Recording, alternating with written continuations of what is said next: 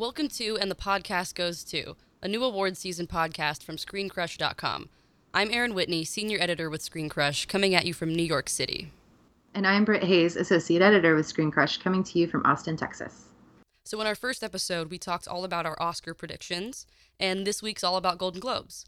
So I woke up bright and early, live tweeted the Golden Globe nominations, and we got some surprises, we got some really weird stuff, and a good amount of things that we were pretty happy about. So what was your immediate reaction to the nominations, Britt? I mean, I didn't have to wake up super early like you did, but uh, so I had a little more time, I think, to like prepare myself mentally, get some coffee, figure this out. But my immediate thing, like looking at the list, is like, it is real, real wacky this year. Like, I don't understand. Like, ugh, Hacksaw Ridge. I think that's like the most egregious thing on this to me. Hacksaw yeah, Ridge, which so is too. Like a terrible movie. Yeah, I don't, I, I don't know how it got anything. I mean, maybe maybe Andrew Garfield, but then did the Academy not see Silence?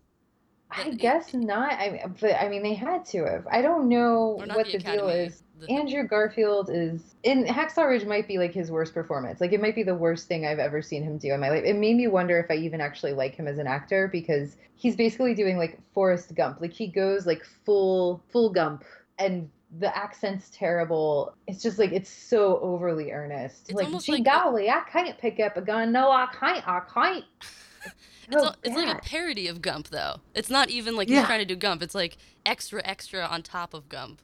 It's- What's the character in, oh, what what is it? Um, Tropic Thunder, the Ben Stiller character, yeah. where he like plays the slow guy. Yeah. That's what it is. Oh, like, that's God. basically the character. That's pretty that's much it. What he's doing. Yeah. Yeah. Except like just religious. And saves people. I mean, beyond that, too, like, it's just not a very good movie. Like, it's really heavy-handed. There are some good war sequences, but there's nothing... Like, it's just way too heavy-handed. Like, the story on its own is, like, a really remarkable true story, and it doesn't need embellishment, and it doesn't need hyperbole, and Gibson paints him with such a heavy brush that it's, like, too much to bear. Like, we get it. He was an amazing person, and he was very, like, sacrificial, and... Yeah, I don't know. I just I think it's not it's not a good movie. It's not a good movie to sit through. I don't know. But that's I think yeah, Hacksaw Ridge is, is the most egregious of the bunch. And I can't wait to see Mel Gibson up on the stage in this new uh, political climate. Oh, that's going to be great. Yeah. Out of anything, I think uh, Hacksaw Ridge I'm pretty shocked about, but I'd have to say the Nocturnal Animals love. Especially because, if anything, I expected Michael Shannon would get a nomination, but we have an Aaron Taylor-Johnson nomination, which I just do not understand one bit of. I mean, we've had private conversations in our ScreenCrush chat uh, with Matt Singer, our uh, editor-in-chief, about how terrible Aaron Taylor-Johnson is and uh, how much we all don't really care for him. But, yeah, I mean, of, of all the people on that cast who should get a nomination...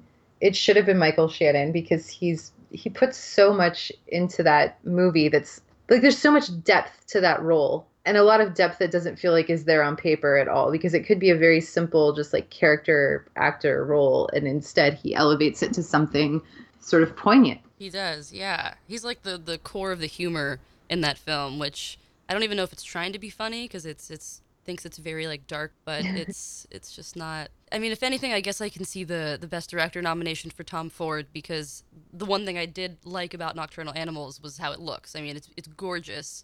It looks like, you know, a fashion spread in the middle of the desert. Everyone is dressed immaculately. I can I can understand that, but this this year the director category is so overflowing that I don't understand how Tom Ford could get in. I mean, we didn't see a, source, a Scorsese nomination. Um, Mel Gibson also got in for, for Hacksaw Ridge. We didn't see a, a Jeff Nichols didn't get in for Loving, Denis Villeneuve for Arrival. I mean, there's so many options, yet we get Gibson and Ford. I can I can accept Ford, like you were saying. I mean, the film is gorgeous, and I like Nocturnal Animals, I think, more than most of my peers. Um, I think that it I think it does have more depth than people maybe give it credit for. Thematically, I really like what it's saying, and I, I like the way that he frames it. I like the way that he kind of layers these things in. I like how it's sort of sneaky.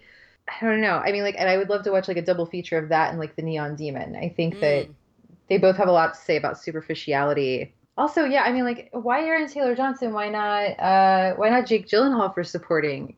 True. Because I feel like he gives a better supporting performance. Like if we're gonna get down to that, it's like at least at least pick like the right non-Michael Shannon supporting actor right. from that movie. The director list, I guess, is fine. I mean, there's a lot. I mean, other than other than Ford and Jean, or other than Ford and Gibson, like I see nothing but good there. Like Chazelle, yeah, that makes sense. Jenkins, yes, great. Kenneth Lonergan, perfect. I don't know. Screenplay also, I mean, it's basically the same thing except for. Here we have Taylor Sheridan for Hell or High Water. And I think that's another one that I take issue with. Oh, really? Because I'm a person, like, I'm sort of the opposite. Because, like, everyone really likes um, Hell or High Water. And I don't. I think it's fine. I think it just does what it needs to do. It's enjoyable enough. Um, Kurt Russell's great. Or not Kurt Russell. Jeff Bridges. Jeff Bridges. Jeff Bridges is great. The other, the other white bearded man. Yeah, no, I mean, like, yeah, it's fine. It's fine. But... the first thing I thought walking out of that movie was, well, I guess we know why Sicario was so good, and it wasn't because of the script. Mm. Because I just don't see anything really special about Hell or High Water. I don't see why it's getting nominated for Best Drama Film. I don't see... I don't understand where, like, this love came from. And I've been theorizing since its release that, like, I feel like that and the way that people really loved Star Trek Beyond, it was like, yeah, our summer was so crappy that everyone was just desperate to like something. So I think that they attributed a lot more value to those two films than they would have in any other year. I think so, too. I think had Hell or High Water opened at the beginning of the summer, we probably would have forgotten about it by now. Yeah. But, I mean, it did come at a time where everyone was... needing something decent, and I think it's a good movie. I, I only just recently saw it, so I kind of missed the hype. I mean, I, I saw it and witnessed the hype, but um, I, I watched it a couple weeks ago, and I don't really like Westerns. This had nothing that interested me, you know, like three white dudes in a dusty location with guns, like, no thanks. But I actually was pretty surprised by it, and I really enjoyed it, but even saying that, I don't know if it's worthy of these multiple nominations. Um... And, like, especially a Best Drama nomination. I mean, it's it's good, but there's so many good dramas this year that I don't know if it's better than those. Overall, like, I'm looking at this list of nominees overall. And just in the film, this isn't even T V.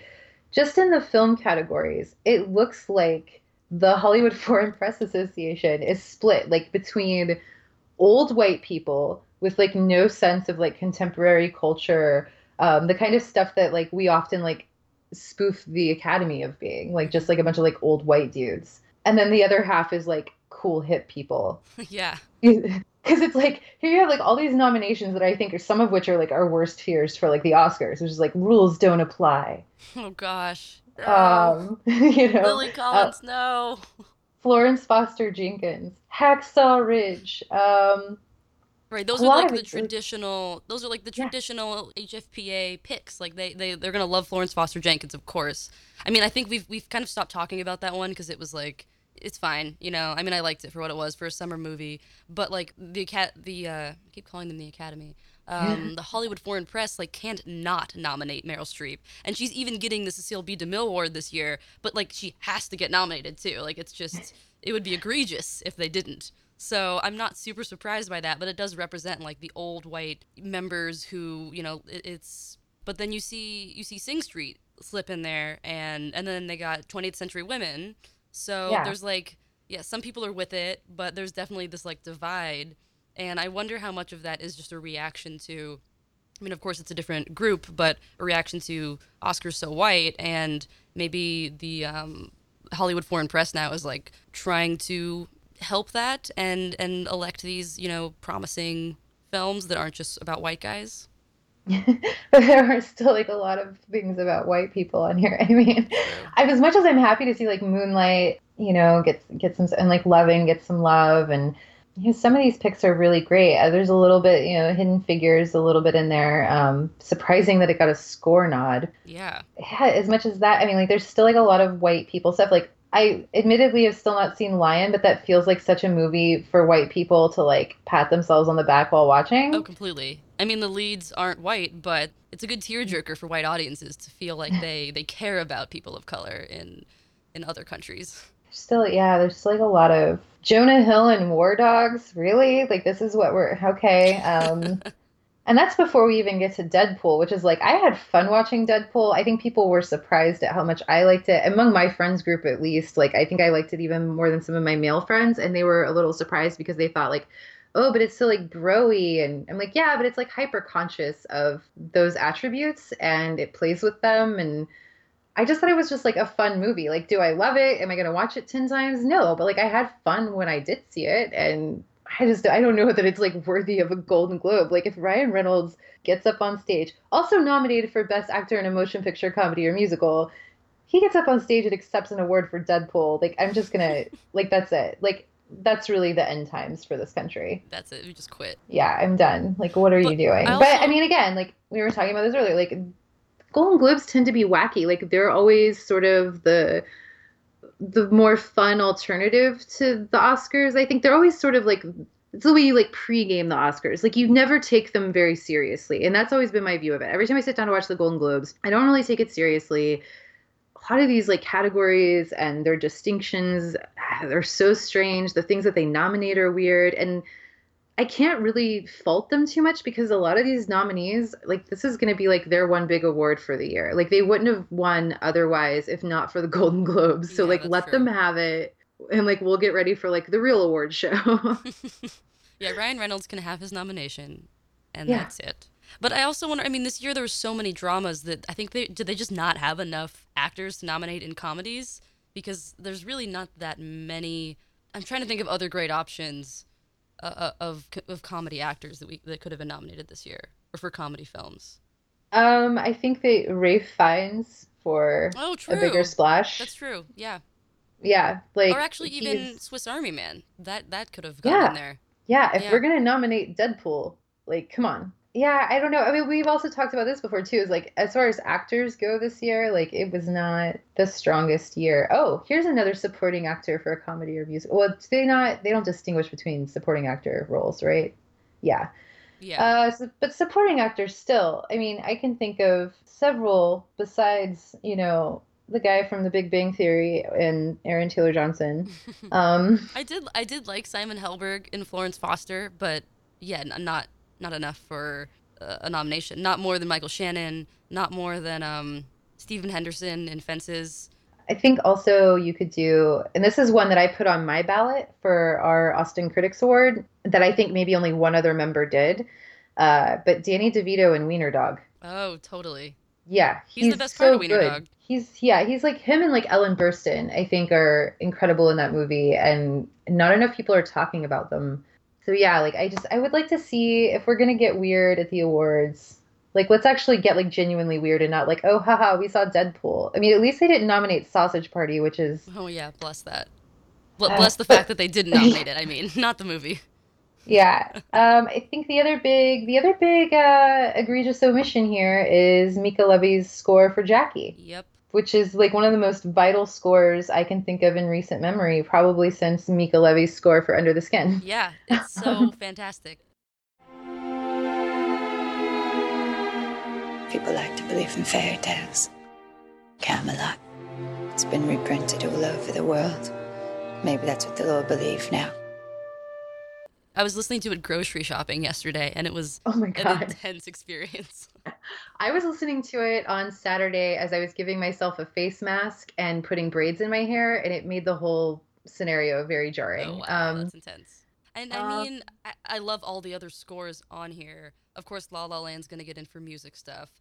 And, like, Lion, is it's, it's an okay score, but I think this could be a sign that Lion might actually sneak in for the Oscars and other categories. Which means I'm going to have to finally watch this screener and, like, pull it from the bottom of my stack and be like, all right, yeah, let's do this. Yeah, get out the tissues, too, because, like, my face was just, like, wet for an hour. Oh, no. Okay, so, like, we, we've talked, we've had a lot of, like, complaints. But I think there's also some good things in here. Yeah. Like, um, the foreign language category is really great. I oh, still yes. haven't watched Divines, and I had a friend tell me months ago that I need to watch it. So it's in my Netflix queue. I'm going to watch it. I haven't seen Divines or Neruda, so those are, yeah. those are also on my list. I haven't seen Neruda either, or The Salesman. I have a copy of The Salesman, but I haven't watched The Salesman yet. What are some? There's some other good stuff on here. Oh, I'm, um, I'm so happy that Colin Farrell got a nomination. Like, I'm yeah. so surprised, but this that's probably my favorite thing on this list, is that someone recognized his brilliant work. It also sort of, it, it feels like justification for me, because I put him on my ballot for Best Actor. It and did, yeah. Um, you know, if the Golden Globes are nominating him, then like maybe I'm not too far off, and maybe other critics in my group and maybe, you know, members of the Academy are kind of paying attention. I mean, again, it was not the best year for lead actors, which is kind of a good thing in a way, um, because I think we're starting to see how bland a lot of like lead male roles are, just how default they always are. Mm-hmm. Because, like, I can look at a list of, like, actresses and supporting actresses, and I'm always, like, battling with, like, oh, God, how do I narrow this down to five? But with men, I'm like, how do I find five? Because they're all just like, okay, yeah, that's fine. You were not the most interesting part of that movie. Okay. Um, so to see Colin Farrell, who clearly deserved it, and, yeah, to see him get that is really good. Isabelle Huppert for Elle is incredible. Yes. I was kind of surprised by, um, by Jessica Chastain getting in there. For, um, yeah. for Best Actress, because ha- Miss Sloan hasn't gotten really any awards recognition, and I don't really disagree. Like, it's fine. She she's good in it, but like, when is she not good? But yeah, I, I think that's another like weird Golden Globes pick that they're just like, we're gonna toss some support this way, and they and they gave her Best Actress a couple years ago for um, Zero Dark Thirty. Yeah, I, I still haven't seen Miss Sloan. We had like a couple screenings here, and it's just been like such a low priority for me that I just did not. I mean, I do always believe that she is good. Uh, oh, Best Actress in a Motion Picture Comedy Musical, Haley Steinfeld for Edge of seventeen. That's left field and interesting, and it's a really good movie. It's a sneaky good movie, and it's one I think that people are going to like more a few years from now. Like, I think more people will be talking about it a few years from now than they are now. I've been seeing people say that a lot. I still yeah. haven't seen it yet. I think I might do that tomorrow night. I I really love it. I've seen it a couple times now, and I... I think it's really great and like sneaky great, and I think the reason why people keep saying that is because it's something like Mean Girls, where like it's so dead on and so funny and so like real that it's just going to take, I think, that younger audience a few years to catch up, and then like people sort of in between the younger and older crowd to finally give it a chance. And then I think once you have the merging of those two groups, like we'll find that sweet spot in a few years where everyone will just come around, and you're going to see all these think pieces like why Edge of seventeen is like the best coming of age movie in years, you know, or people on like, there's gonna be like a Jezebel article that's just like, why didn't I watch the Edge of seventeen ten years ago? An investigation in GIFs. I can see it. Yeah. Do you have any other thoughts on these film categories? Oh, I was really happy. I don't remember if I said this. I might have. um, I was really happy to see Sing Street get a Best Picture Comedy nomination. You did mention did that. I? And we were okay. talking about Sing Street earlier today. Um, oh, well, you missed this because you were not in the office. So I finally watched Sing Street last night.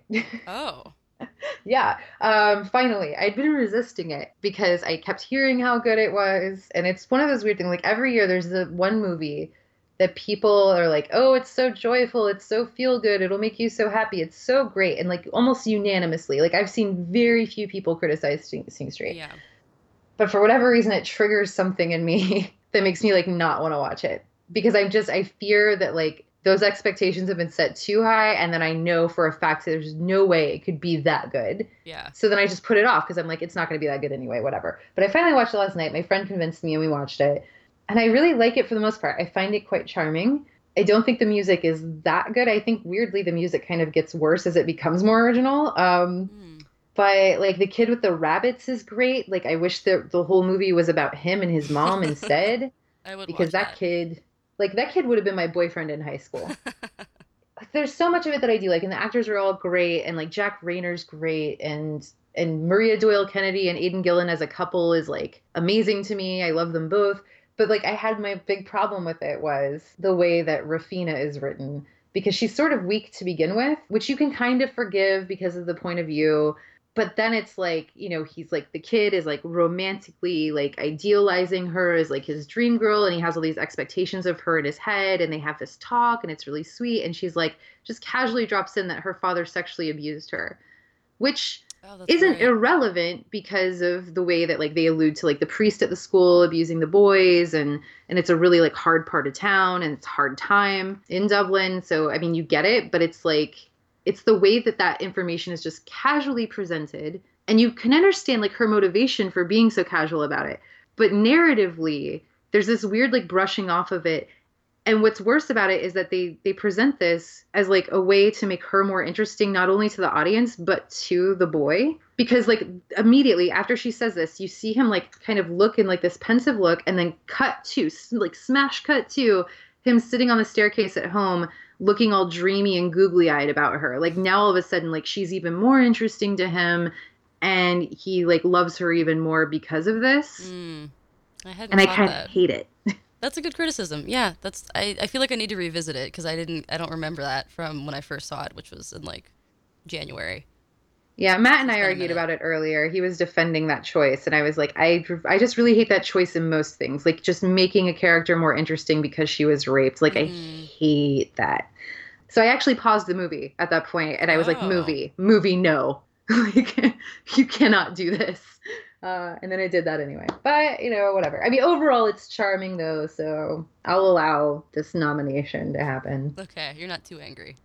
No, I mean, you know, you know, the other reason I think I was resisting watching it to begin with is because I hated Begin Again so much, which is another movie with, like, a really horribly written female character. Mm. Did you like Once? I have not seen Once. Okay. See, I haven't I'm seen a Begin weird Again, anomaly. But I've seen Once, so. I, I know I hear that Once is really great. I know that song. I'm very familiar with it. I think I get it. But, uh, yeah, like, I hated Begin Again so much that, I don't know. But maybe that's also why I liked Sing Street more than I thought I would, because I hated Begin Again. Maybe. You do have a note here about... Like, what do we think about Jackie? About Oscars? Yeah, like, well, do we think I've, that... I'm sort of starting to get worried because I felt, and I think this might have been clouded by my own love of Jackie, but I felt so confident maybe a week ago and previous to that, that Jackie was going to get in for a Best Picture nomination. And I've had some conversations with people and just sort of looking at the Golden Globe nominations, I'm getting a little nervous that maybe it's a little too weird. And I mean, it could get in, but when I'm thinking about the top five, I feel like at this point, I'm thinking that Fences or Lion or Hacksaw Ridge, maybe, unfortunately, Ugh. might even like sneak in above it. But maybe if, if there if, if there are more than five, it has a chance. But I mean, it did win. Um, last night was the Critics' Choice, so it won a bunch of. Um, I think it won hair and makeup, and mm-hmm. there was another one. It won some other technical ones, which I think it has a lot of chances for. But I I don't know. I feel like it could be a little too off-putting and weird for the Academy. What do you think? It's weird because when we were talking in our last episode, um, I really thought, and I've had this belief the the whole time that like it is what I was calling like an Oscar bait and switch, is that it's like it has all of the outward appearances or like surface qualities of like Oscar bait, like it's a biopic. Um, it has a favored actor in it. It's about, you know, it's about um, J F K. Well, you know, sort of. I mean, like, so it has that, like, attraction to it. Like, all of these things, it, like, checks off all these boxes. Right. Like, there's, like, the period piece, it's costumes, um, all this stuff that, like, would lure them in. And then they would just sort of have that switch where, like, you know, once they sit down to watch it, it's like, oh, this is actually, you know, it's quite jarring and discordant and it's, you know, unconventional as all hell. And But ultimately, they would be rewarded with, like, a movie that's way better than what they were expecting. And mm-hmm. now I'm starting to think, like you, like, getting worried that maybe maybe those unconventional qualities are too off-putting for them. Like, maybe they, they didn't like being tricked. Yeah, maybe. I mean, it didn't even make, not that I'm that surprised, I guess, but it didn't make the A F I top ten. And it's just, like, slowly not appearing on as many lists and nominations that I thought it would. And I don't know. I think that... Obviously, Natalie Portman is, like, a shoo-in for a nomination, maybe a win. But I don't know. I think I've been seeing more backlash against it than I expected to. Because, I mean, the, the La La Land backlash I expect. Because not everyone's going to be super charmed by that. But this, I don't know. I, I thought it was artful enough for people to appreciate. But with more traditional biopics like Lion and Hacksaw Ridge and Sully... I feel like those might move the Academy more than, than Jackie will. Yeah, it's really weird. I mean, I do feel like Natalie Portman has to be a shoo-in at the very least. And I feel like, um, I, yeah, I don't know. I, I agree. Like, I, I was surprised at some of the backlash I've even seen in social media over the last few days. People finally watching Jackie and, you know, going, actually, I don't think it's that good. And mm-hmm. it's like, well, you're wrong, but okay. Um, exactly. Yeah, I mean, La La Land I did expect. I mean, honestly, like, I walked into La La Land thinking I would not like it, that I was going to be a result of that, like, whiplash from, like, everyone loving it at TIFF. Mm-hmm. I just thought it was, like, it was part of, like, the festival bubble hype, that it was just, like, overhyped, and then I, it won me over. I mean, weirdly, yeah. though, I, of my list of, like, my top twenty-six films of the year, which I still have to whittle down to ten somehow, uh, La La Land is not on that top twenty-six. There are, like, oh, really? twenty-six films I loved more than La La Land, as charming as I find it. Wow, okay. Yeah, so uh, I don't know. I mean, I but yeah, the backlash for that's understandable. Anything that is so loved, you know, is going to get, you know, there's been no Moonlight backlash though. Right. Really. And I guess I it's mean, good to clarify that, like, I feel like we're talking about this backlash and most people are probably like, what backlash? Because it's very, like, film Twitter based. But if you look mm-hmm. at the awards, like, clearly La La Land is still sweeping everything. So yeah, as far as guilds go and, and Hollywood Foreign Press and the Critics' Choice, like, La La Land's still on top. I'm still pretty certain it's going to win Best Picture. But when we say, yeah, I just want to clarify backlash because I feel like that's just, like, our own little circle of, of film Twitter people. Yeah, we, we live in the film Twitter bubble. So let's go, let's go look at television. There are some surprises. Stranger Things, as like, I mean, that's something that's, like, so loved. I mean, and really divisive because either you love or you hate that show. True. Uh, but it did become, like, super popular. I mean, like, spawned memes. Like, Barb has become, like, a cultural icon, even though she's, like, barely in the show. And uh, and it feels like this is a this is a selection that reflects, like, popular opinion. Yeah. And I think the Hollywood Foreign Press also really loves to recognize new T V shows every year. Right. Unlike, unlike the Emmys, which is, like, stuck in their stupid habit of giving Modern Family nominations every year. Like, the Golden Globes Ugh. likes to try new things. And this year you see almost every everything of the dramas is, is new. Um, beyond Game of Thrones, there's The Crown and Stranger Things and This Is Us and Westworld, which is pretty crazy that a lot of things that got it last year, like Mister Robot won last year. Yeah, drama. Mister Yeah. Robot and Rami and, Malek won. Right, he's still nominated for, for actor, but they do really love to just, like, give the new guy a nomination, and then the second year around, that new guy never really gets it again. Like, but it, Mozart in the Jungle is back after it won last year, which I feel like it probably won't this year. I feel like, I feel like Atlanta is, like, the newcomer that's gonna, like, sweep the comedy yeah, series category. I still have a D V R full of Atlanta that I need to watch. I still haven't watched Atlanta, um, so maybe I'll kind of start that later this week once I'm kind of done with movie stuff. But yeah, you're right. I mean, they do. They recognize the new people um, or the new shows. I just kind of wonder, like, what's going to be the new Mad Men? Like, what's the thing that's going to get consistent nominations and then just be consistently snubbed just over and over again? I don't know. Do we? Is is there anything? Because Game of Thrones is, like, holding the crown, but we only have two more years of that. So yeah. What's, like, next up that's the next best prestigious drama?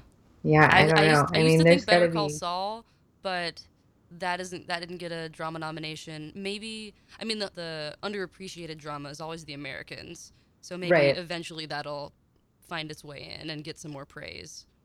I want to know who the hell is watching Ray Donovan. Is I, it like I didn't even know that show was still on. Yeah, like, well, I mean, I, I only knew, I think, that it was still on because it keeps getting nominated yeah. every year. I don't know, like, um, or maybe just because, like, every time I see Liev Schreiber, I'm like, oh, yeah, I guess you're on that show. Um, yeah, like, who's watching Ray Donovan? Who's watching this Goliath show, which I think is just, like, Bad Santa, but, like, Bad Judge? I hear a lot about, I guess, like, Outlander has its, like, own group of fans, so I guess that's a thing. I mean, I've seen things about it on Tumblr, so I, it's popular enough, I think. Yeah, I don't um, want to piss off those fans. That's for sure. Happy to see Winona Ryder nominated, as always. Mm-hmm. Winona forever. And Evan Rachel Wood. Yes, who is incredible. Yeah. I, I love that the women of Westworld got nominated, Thandie Newton and Evan Rachel Wood. I'm pretty happy about that. I am too. I think, uh, I mean, it sucks that Anthony Hopkins was snubbed. Like, he is yeah. so good. I saw someone tweet a couple weeks ago. I can't remember who it was, but just, like, in passing, I saw this on Twitter that somebody was tweeting, like, you know, Anthony Hopkins has never been a good actor. He's just been skating by on, like, one, like, fluke good role in, like, Silence of the Lambs. And I was like, wait, what? Like, I can see that argument about, like, so many other actors, like Johnny Depp or, like, anyone else, I don't know. Um, but, like, no, Anthony Hopkins is good. Just because he's, like, made some not good movies doesn't mean he's not good. Someone must have a Anthony Hopkins grudge, because that, that doesn't make any sense. Not all of his movies have been great, but has there been one, like, terrible Anthony Hopkins movie that is scarring? I can't, can't um, I mean, there was that one with Ryan Gosling that I watched years ago. Oh, I don't remember what it was called. The It's, like, a weird, like, thriller. I don't know, but it wasn't that bad, though. I mean, like, they were both good in it. So what is what is great? Okay, so Nick Nolte has a nomination for Best Actor in a Television Comedy for a show called Graves that I've never heard of. I first heard of it this morning, although I've, I've been a bit behind on T V, so I'll admit that. But I don't even know what network this is on. Let's yeah, we should look that up out. So we can be informed. And yeah, it's weird. It's like on, I don't uh, e- Epix. Oh, okay. Well, maybe that's why nobody's ever really heard of it because yeah. I don't know, I don't who know has Epix, anyone who has an Epix good subscription. For them though. Congrats, Epix. Yeah, good job, Epix. Yeah, that's so strange. I mean, like, but can you really be blamed these days for not knowing about a T V show? I mean, there are. There's like an overwhelming amount of television and good television, and it's really hard to choose. I mean, there's so many shows I still haven't watched because it's just really hard to keep up with T V. It is, yeah. Especially I mean, this year. Yeah, with T V. The, with Netflix releasing a new show every other week, and Amazon back in the game strong, and stuff coming from Showtime, and places like Epix and other random networks that didn't previously have shows. It's like impossible to stay up to date on things. Like, yeah, there's another one I didn't know. Charlotte Rampling is on a television show called London Spy, which sounds like something I would love to watch. Oh, yeah, um, it's, um, it's Ben Whishaw. Oh, my God. Yeah. I haven't seen okay. it, but I'm intrigued to watch it because it's Ben Whishaw. That sounds great. I'm a little, I mean, there's some good stuff in there, too. Uh, Riley Keough. I don't know how you say her last name. Oh, Riley Keough. Keough. Yeah, Thank she's, you. She's pretty good in Girlfriend Experience. I still haven't watched it, and I need to. I really love Amy Simetz. Oh, I really yes. love The Girlfriend Experience. Um, and um, Shane Carruth does the score for a couple episodes. Ugh. So it's it's worth it for that. Uh, Sarah Paulson for People versus O J. Of course. Yeah, I mean, how could you not? I think my one thing here that I'm kind of surprised about is that we have a nomination for Sarah Jessica Parker for Divorce, and she is really good. I mean, I think she's better than that show as a whole, even though her character is kind of the least compelling part. The thing I'm surprised about is that for supporting actress, we don't have Molly Shannon for Divorce. And Molly Shannon is great. Mm. I mean, she's, like, great in everything, but she's, like, really good on Divorce. And, like, her and Tracy Letts are the fictional couple I never knew I wanted. Like, Ooh. yeah. I haven't seen it yet. Is it worth watching for that? Yeah, and it's pretty breezy to get through. Um, it's the same creator of, um, oh, what's that show? Oh, Sharon Horgan, who does Catastrophe. Oh, I haven't watched that either. Neither have I, but it makes me want to watch Catastrophe. And I hear Catastrophe is really good. But, uh, yeah, so Sarah Jessica Parker, I really like that nomination. Julia Louis-Dreyfus for Veep, how could you not? Um, and Issa, Issa Rae, Rae is awesome. Yeah. I love Insecure. So do I. I I was a little behind. Um, I still haven't finished it yet, so no spoilers. Oh, my God. You have to finish it so we can talk about the last episode Everyone and, like, what it has in common with a film that has been nominated. Oh wow. Okay. Okay. Yeah. I got some it is. It is. It is just impactful. I will use that word, impactful. So I won't say like positive or negative craziness, but just like impactful. Okay. Got it. That's really good. Yeah, Issa Rae. I love her. I love Insecure. So good. But it, like you, you said before, how they group together supporting for um, limited and series. It's kind of a shame because it's it's not just comedy and drama, but it's also limited and films made for T V, which is like there's so many so many shows now that I think they're really limiting how many people they could nominate, because you could have nominated so many people. Like you said, Molly Shannon, um, also the uh, whoever her best friend is on Insecure, Issa Rae's best oh, friend. Oh yeah, I forget she's her name, so but she's too. great. So there's just so many people that it's kind of. I mean, there's so many awards anyway. This is like the longest award show ever every year. But yeah, I was just thinking that looking at the list. Already dreading like, that, that Sunday night where we're up till two a.m. Well, you guys will be up till two a.m. Oh, yeah, you, you get it out a little bit early. um, I will be probably maybe watching half of this and then not watching anything. The Oscars are like my one night every year. That's the that's the night that like it's like my yearly. It's like my Super Bowl. And I know. And here's the thing is because like I know that it doesn't matter ultimately that this is like all like silly. But I get, like, really into it. I get, like, rooting for my teams. I get, like, very passionate about it. And it's, like, it's a whole thing. Like, I get, like, food and, and champagne, and I'm very happy. Um, totally. The Golden Globes are not – I mean, Gold, Golden Globes are, like, a preamble. So I usually don't even end up watching all of it because it is. It is so long. And if you're going to have it be this long, why not divide your supporting categories? Right. Yeah. I think I like the Golden Globes more as a viewing experience because everyone's drunk. So it's oh, yeah. just so fun to see. Like, I'm never going to forget that gif of Viola Davis pouring champagne and just laughing between commercial breaks. Like, that's just gold. But and then the Oscars are a little more, you know, buttoned up, but still obviously a fun night. But um, but this year I'm kind of, like, not looking forward to either because we have the most uninteresting hosts, like Jimmy Kimmel and Jimmy Fallon. The two worst Jimmys. Ugh. I mean, Ugh. I mean, I'm, Jimmy Kimmel, I, I'm a little bit more interested in him as a host. He did a good job with the Emmys, but Fallon, I, there, there are better yeah. options.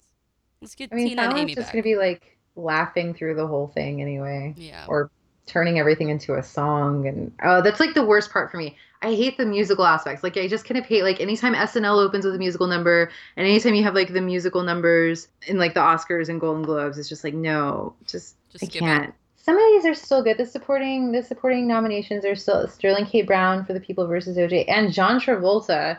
Oh yeah.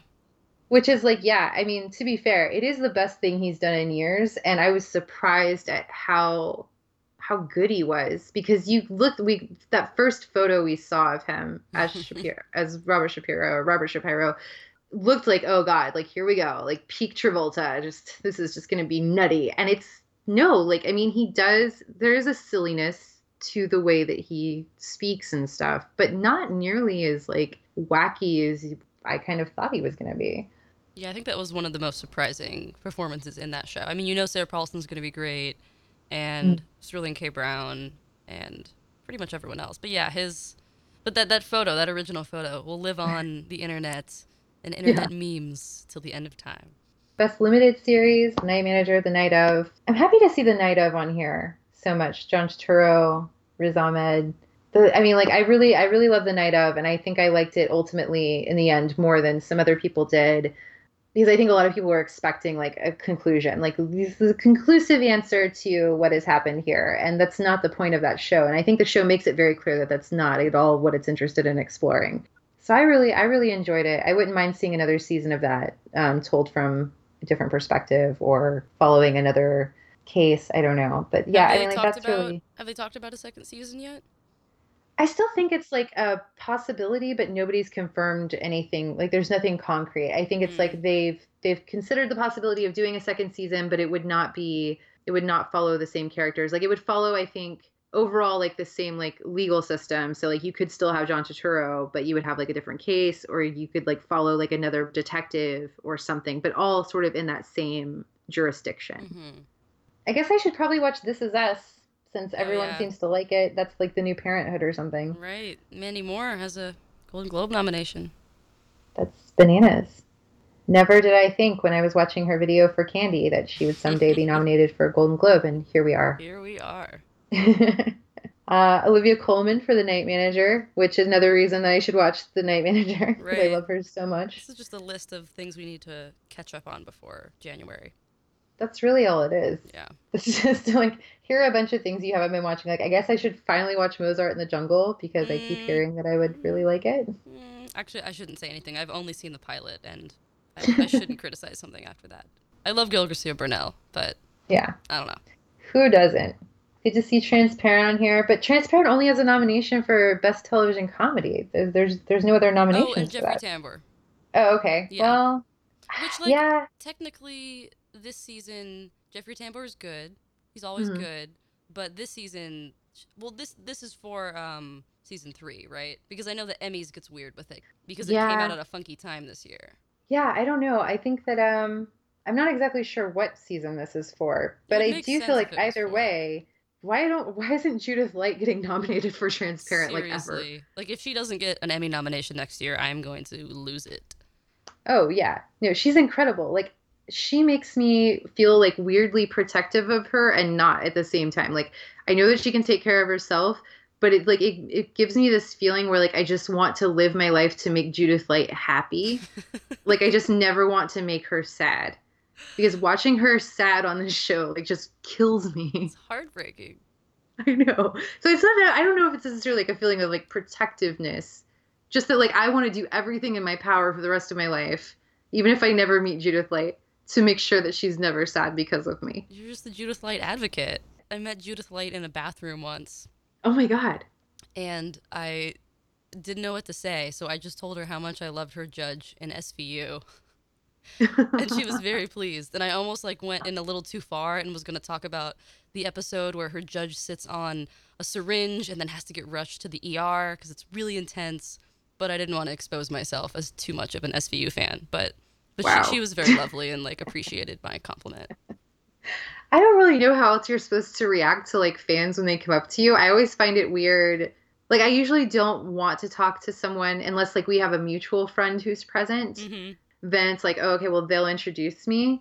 Um, like, I sort of did that at Fantastic Fest with, like, Aya Cash from You're the Worst, mm. because, like, I'm friendly with Ryan Johnson, and she was there with Ryan because one of the writers of the show is dating one of my friends. Like, it's a whole, like, weird thing. And, like, he's friends with Ryan Johnson, so, like, it was a whole thing. But I was, like, kind of, like, just nudging them to, like, introduce me to Aya. Like, I don't want to, I don't want to just, like, go up and, like, fangirl out on her. In my experience, though, like, those people, like, actors, those people, actors uh, typically are, like, very kind and just, like, thank you. But then I also find it weird to, like, go up to them and just be like, hi, I really love your work. I'm such a fan. And it's like, yeah. Did they need to know that I'm a fan specifically? Like, did what is that doing for them? Like, what am I doing for them? I'm doing this for me. Yeah, exactly. I, I rarely do it. It was it was an event for Transparent, so I felt like it was appropriate to approach her. Yeah, no, that, that makes sense. I did the, um, I did the, like, at South by last year, or this past year, sort of kept, like, getting egged on by, like, Joanna Robinson and Christy Simons-Puchko to, like, we were at this bar, and Lynn Shay was there. And she was there with, um, oh God, what's his name from um, The Leftovers? The the the hug, the hug kid. Oh, um, the the the son. Yeah, the oh, son. I don't know his name, but yeah. Mm-hmm. I can't remember his name right now, but he was there, and I guess because they were in a very small movie together, but they were, like, together. It was the weirdest pairing, and then, like, we were all talking about Lin Shaye, and, like, I was like, I love Lin Shaye, and everyone was like, just, like, saying, like, oh, there's something about Mary, and I'm like, that is not the only thing Lin Shaye has ever done. This is, like, beloved character actress Lin Shaye. And so they were like, you should go say hi. And then, like, we were also talking about the guy from The Leftovers was there. And they're like, you should get a hug from him. Like, ask him to give you a hug. And I had had a couple of drinks that were purchased for me. Oh, so my God, did I, you do it? I did. I walked over and I, I said, I ignored him at first. I spoke to Lin Shaye. And she was so surprised that someone knew who she was. Like, it was the most earnest response. Like, it was completely genuine. Like, she just does apparently does not get a lot of people coming up to her and saying, like, oh, my God, I love your work. Because, like, I guess she is, like, she is the epitome of, like, a real good character actress, and that, like, people just don't really know her name or recognize her that much, even though she's been in a billion things. So she was very kind. And then the guy next to her was just like, the actor was just like, oh, so you're just going to, like, ignore me? And he was, like, acting, like, very hurt. And I was like, no, because I was going to say that I also enjoy your work in The Leftovers. And we were just talking about uh, how I should come over here and ask you for a hug to, to hug my pain away. And he hugged me, and he was very kind. Did your pain go away? I don't think I had any that day, so I think it was it was, like, null. Like, there was no... Okay. Uh, but, yeah, so if you go up to the, that guy and you ask him to hug your pain away, he will do it happily, okay. and... Yeah, he'll be very charming about it. And which is a good reminder, you know, to bring us back to this, that The Leftovers, yet again, is snubbed. Yes! Yeah, which is how did just I... complete bullshit every single yeah. year. I don't understand. You know, they, what it is is that that show is just too good for people. Yeah, it's just above awards, you know. Best and I think it's T V. Also a good lesson, too. I was reminded of this with Westworld, is that, like, The Leftovers is not a show that is interested in giving you, like, explicit answers to its mysteries. Completely. Like, there are, like, certain smaller, like, mysteries that you'll sort of see unfold over a season, sort of like the, the thrilling aspect of it, but it's like a very, like, dramatically thrilling aspect. It's more interested in, like, characters and and those sto- like those stories and and telling, like, really human stories. It's not interested in answering things, whereas, like, Westworld at first presents itself as a show that is not going to, like, give you explicit answers. This is not, you know, like, it's more interested in, like, thematic explorations. And then by, like, the third or fourth episode, you realize, like, oh, this is not the show I thought it was. Like, this is all about mystery. Um, mm-hmm. And so, like, Westworld becomes this hugely popular popular show. Um, and The Leftovers is still not, no one pays attention to it, except for, like, us, apparently. Yeah. But it's a much more rewarding show, ultimately. It is. Yeah. And it does way. deserve. Writing, score. Oh my God, the score. Directing, like, literally. It's just brilliant. Yeah. It is. It's so good. Every every aspect of that show is so good. I don't understand why why we're ignoring Justin Theroux and Regina King and giving Regina King nominations for, like, other categories, but right. not we're just gonna keep ignoring The Leftovers. Maybe it'll finally get something with its last season. Maybe. Yeah, it could be one of those where that, like that happens. The last year they're like, you know, okay, okay. You know. Right, we'll recognize this, because what else does H B O have dramatically beyond Game of Thrones? I mean, there are things. I guess. Well, I don't Westworld, know. I mean, without I guess, like but... if they if Westworld hadn't worked out for them, they would have been screwed. Yeah, they would have. And now they have at least like five seasons of this. Well, I guess they also well they have a new David Simon series, and that could be another thing that gets consistently snubbed, as most David Simon things do. Mm. Oh, I just want to say, if we're gonna go back to movies real quick, I'm so eternally grateful to the Hollywood Foreign Press for not nominating the Rules Don't Apply song. Oh my God. Thank you so much. I still haven't much. seen it, but I think that you should describe to people what this is. The song is sung by Lily Collins in this movie, and she sings it to seduce multiple men. And literally, the men will take their clothes off and have sex with her right after she sings this terrible song. But they, no, actually, they don't even take their clothes off. Uh, spoiler alert, Alan Erdenreich. Am I saying his name right? Erdenreich? Han Solo. Alden Ehrenreich. Han Solo jizzes oh. in his pants when she sings the song, because he can't even contain himself. Wait, what? Yeah, that that's what happens in the movie. The rules do not apply to his crotch, apparently. They don't. Um, they don't. Wait, but like, but the song is, it's called Rules Don't Apply. It's, yeah, it's called Rules Don't Apply, and she pretty much just recites that line over and over again. And then there's... But, but like, how? Let me look up the lyrics, because I need to demonstrate how terrible yeah, I want. is. I want to hear, like, a, a demo of what this song sounds like. One day I told my friend I was terribly blue. You think I'm nuts, right? Was it oh, get that person out of here. I think you should see someone. When you told me the rules don't apply to me, he thought for a moment, then he answered. You know, they don't apply to you either. He said the rules don't apply to you. It's just it's just painful. The melody is so bad. And then she says it like six more times. And mind you, in the movie, they say the rules don't apply at least three times. I mean, in this town, aren't those the rules? You're an exception. The rules don't apply to you. They say the title of the movie multiple times, which, like, if you need Usually to say that, I enjoy that, though. I like any movie where they say the title, even if it's a bad movie. I think especially if it's a bad movie, if they say the title of the movie casually as a part of conversation, I get really excited. Like at the end of The Magnificent Seven, spoiler alert. Oh, yeah. Um, oh, my God. Where there's like the voiceover with like Haley Bennett, and she's like, they were truly magnificent. And it's just like, yes. They just couldn't end the movie without it. I know. And then all of a sudden the movie's like a little bit better than it was. You're just like, yeah, they really were, weren't they? All right, well, do we have anything else to cover? I don't think so. I think we I think we hit all the stuff. Well, what else do we have next coming up? It, SAG nominations are this Wednesday. The day this podcast will come out, the SAG nominations will be out, so we will not be talking about those, obviously. Clearly. But um, all the good stuff happens next year with the Producers Guild nominations in January, then the Directors Guild a couple days after that, and then SAG winners and... all that stuff. So there's lots of stuff. Indie Spirit, which is the same weekend as the Oscars, as always. So oh, yeah, that's always fun. There's lots to look forward to. Um, but it'll be interesting to see how things change between now and then, and if our conversations change, if our predictions change. We have a busy, busy couple months. Yeah. So our next episode is going to be on December twenty-eighth. And since not a whole lot will be developing in the award season race yet, we're going to use that episode to talk about our end-of-year lists and the best movies of twenty sixteen, according to each of us. Thanks for listening. You can get new episodes of And the Podcast Goes To every other Wednesday on iTunes and YouTube. For more of the latest movie and T V news, head to screen crush dot com. Follow us on Twitter, like us on Facebook, subscribe on YouTube, and follow us on Instagram and Snapchat at the username ScreenCrush.